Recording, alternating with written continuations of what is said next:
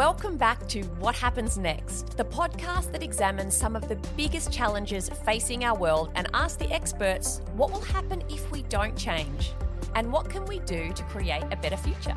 I'm Dr. Susan Carland. Keep listening to find out what happens next.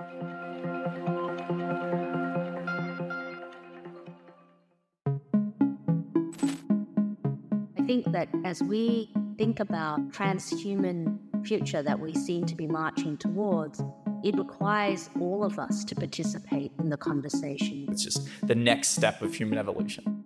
So I think you know there's we're on the brink of something very interesting. Mm. It's pretty wild.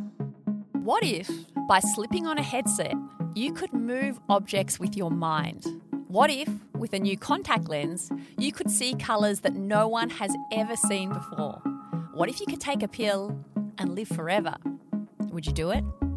Last week on the podcast, we caught a glimpse of a future where transhumanist technologies, those are tools that enable us to go beyond the limits of our biological capabilities, could help us do all those things and more. We discuss some of the ethical quandaries that arise with new technologies and the increasingly blurred lines between augmenting our abilities and becoming something else entirely. In today's episode, we'll explore some of the potential benefits of embracing a transhumanist tomorrow.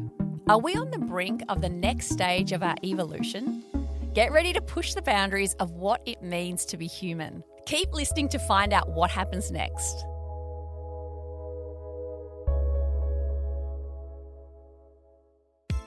Alex Naoumidis is the co founder and co CEO of Mindset Health, a company focused on helping people manage their IBS, quit smoking, and more using hypnosis based therapeutic techniques, all through an app on their phone.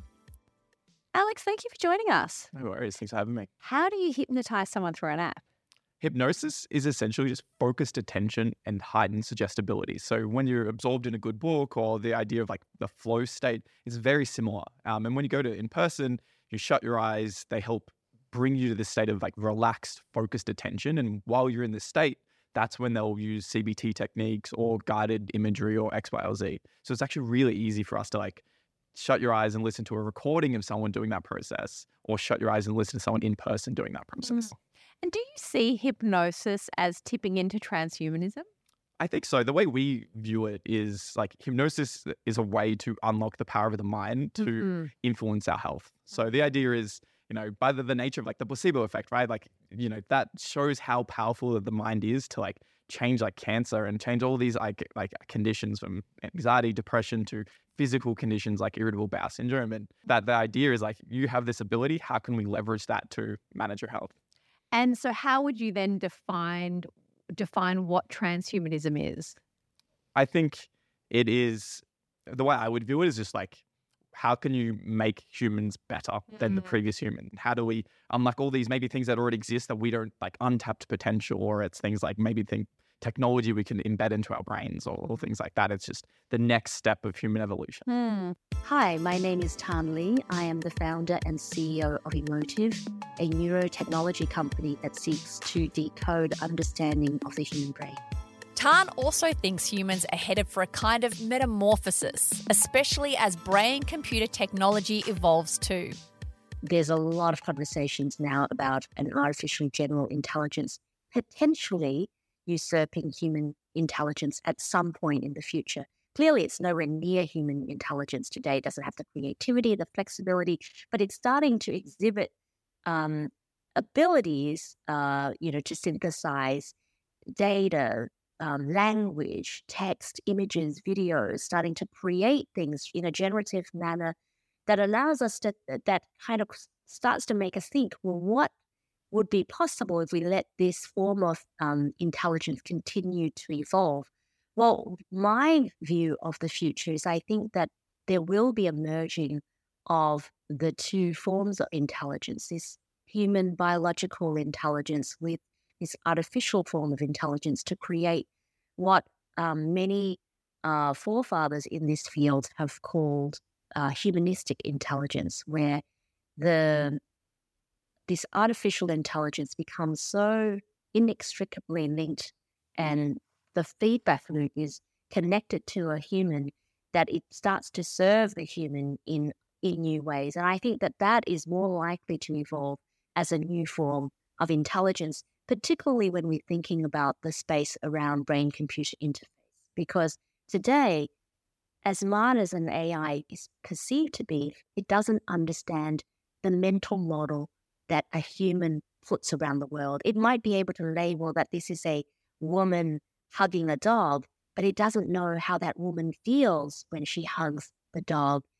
Um, it, when when it looks at a, a a mother finally, you know, reconnecting with her child, it doesn't understand the emotional and cognitive response associated with that. It can label it perfectly well and it can create images based on descriptions, but it's not able to understand how, what context, what behavioral, what cognitive context we as human beings associate with those descriptors. And that's the missing link. And so by connecting the two forms of technology that allows um, our biological human organism to then interface with the um, artificial intelligence, then we can create a new form of intelligence that's much more humanistic. And I think that that form of intelligence will ultimately um, allow us to work in symbiosis with AI in a way that allows the two systems to work very, very seamlessly together in a very exciting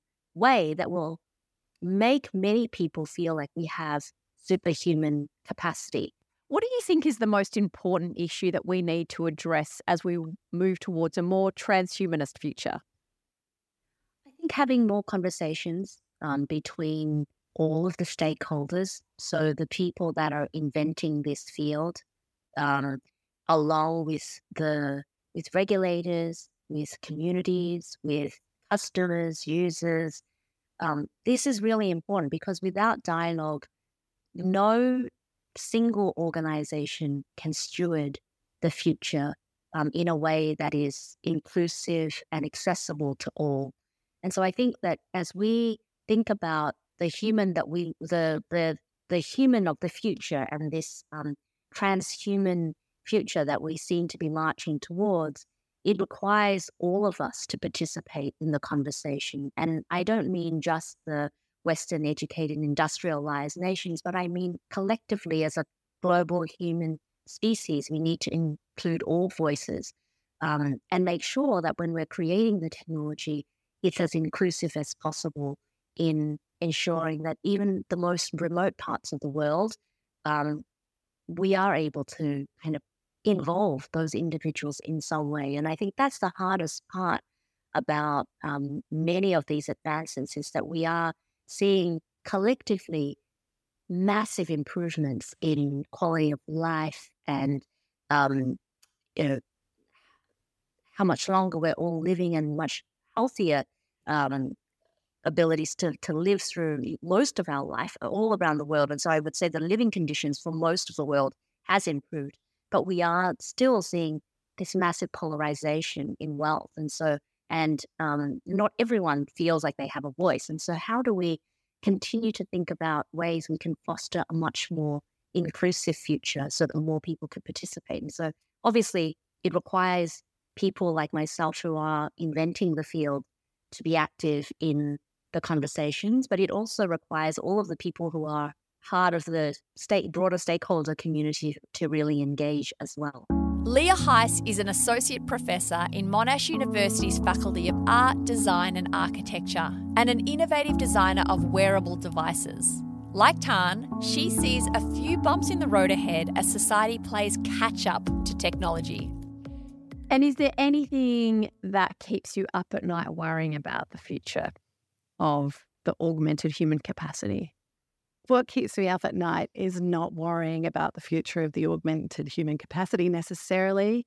It's actually mm. more what's happening in the healthcare system at the moment. And how do we democratize the kinds of technologies that enable people to have good lives is something that I'm very interested in. And I think there is almost like a an imperative to really think about where the need is greatest and for the funding to be directed in that in that area as opposed to, and I hate to use the term, but you know, the consistent creation of artifacts to serve the worried well. Mm. You know, to help us to be more worried about the kind of sleep we're Yeah. getting or whether we're doing enough steps or whatever it might be. That I mean, that's that's fine, but there is there are greater areas of need. But currently, um, what we're seeing in the funding landscape is that there isn't a huge amount of interest in people injecting their capital into the spaces of of that need. So I think there is a really big issue. But I think if we have these ideas on the table at the same time that we're looking at system reform, system investment, system change, and if we know what the capacities are and we have our finger on the pulse of emerging technology, then hopefully we can not just create the technology, but we can also have the society, societal and regulatory frameworks in place to make sure we don't get into trouble.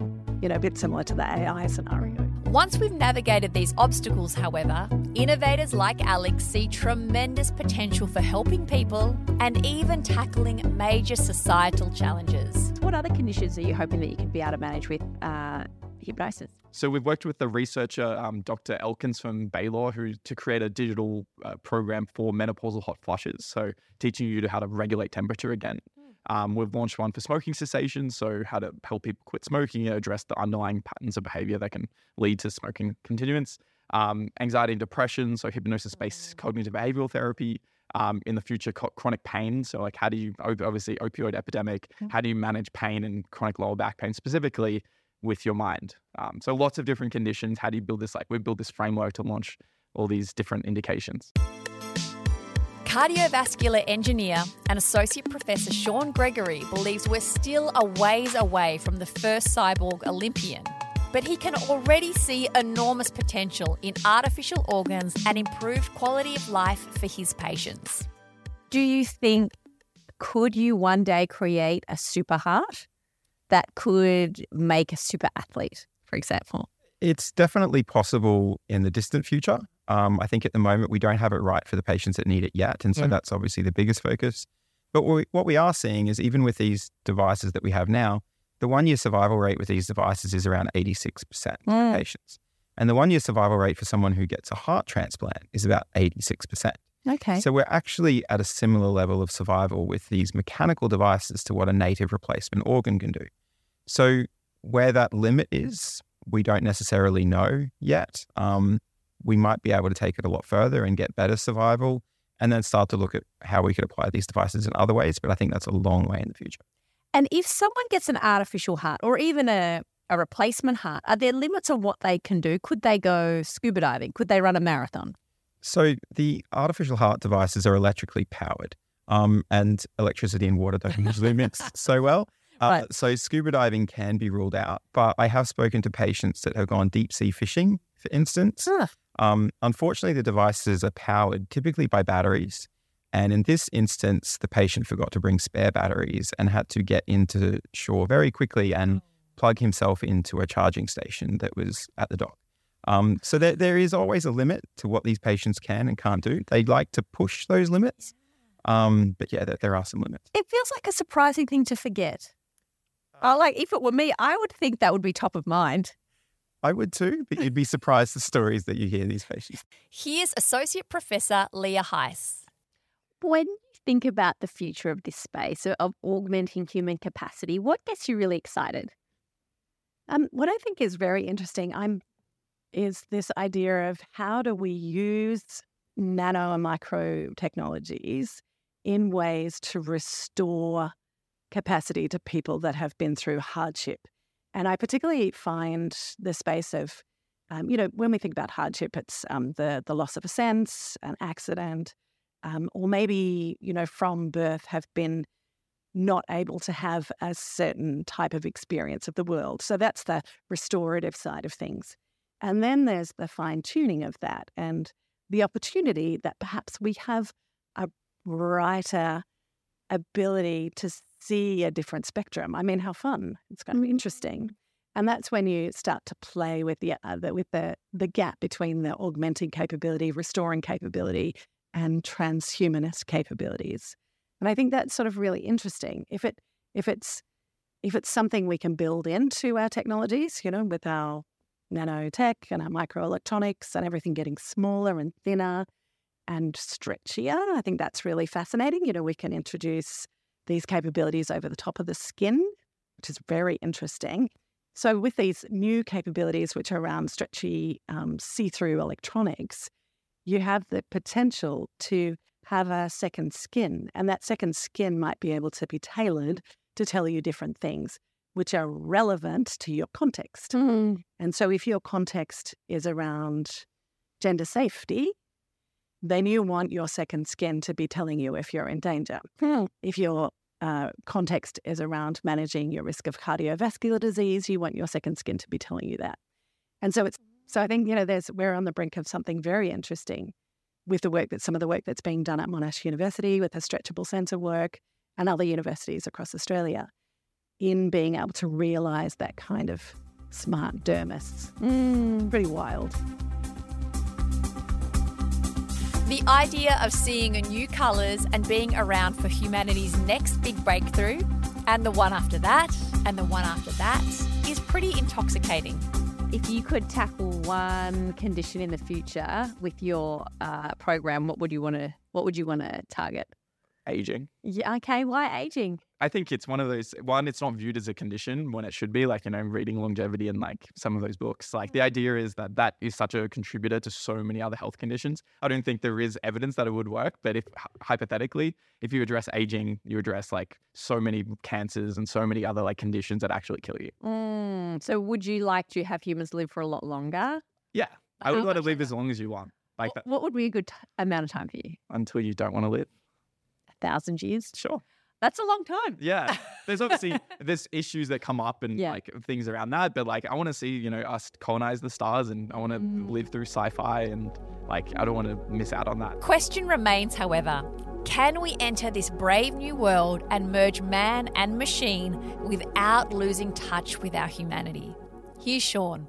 Before we started our chat, you were showing me uh, this this artificial. This would be correct to call this an artificial heart. It's called a ventricular assist device, but it essentially works as an artificial heart. VAD for those in the know, people. Uh, and you were showing it to me, and you were saying what's really interesting about this is that when someone has this in their body, there's no heartbeat, which is such an interesting, obviously physiological concept, but uh, I guess philosophical idea. You know, when we think about what it means to be human, the heartbeat is probably the first thing we hear in utero, and it's the last thing we listen for when someone dies. It's such a quintessential part of what makes us human.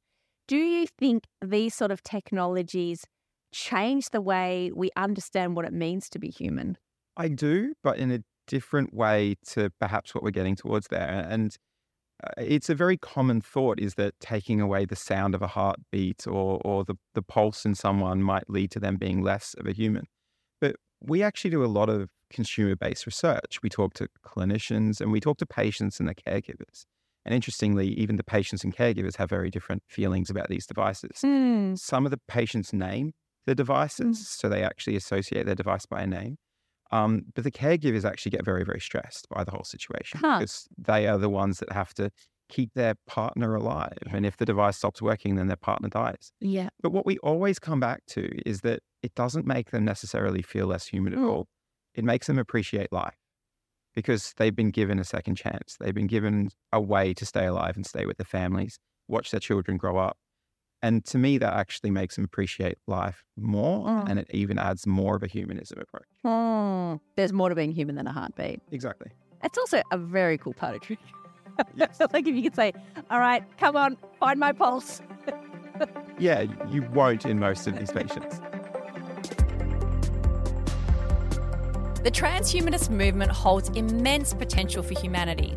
It's easy to envision and be swept away by a future where diseases are eradicated, lifespans are lengthened, and our cognitive and physical capacities are enhanced beyond their current limitations. We're on the cusp of unprecedented advancements, and while ethical considerations and responsible implementation are crucial, we must remember that extending the abilities of the human race means bringing every member of it along on the journey. This is our final episode on transhumanism. Thank you to all our guests on this series Tan Le, Dr. Julian Koplin, Associate Professor Leah Heiss, Associate Professor Karinne Ludlow, Associate Professor Shaun Gregory, and Alex Naoumidis. You can learn more about their work by visiting our show notes. Join us next week on What Happens Next when we'll explore an all new topic. Hey, listeners, we love your five star ratings and reviews. Keep them coming. Tell us what you really think about a topic, or just let us know the last episode you listened to. Your feedback makes a difference. Why just listen to the podcast? Visit Monash University's YouTube channel to see a video version of What Happens Next. You can also watch this episode on Monash Lens. Visit lens.monash.edu. Check the link to listen now. Thank you for joining What Happens Next.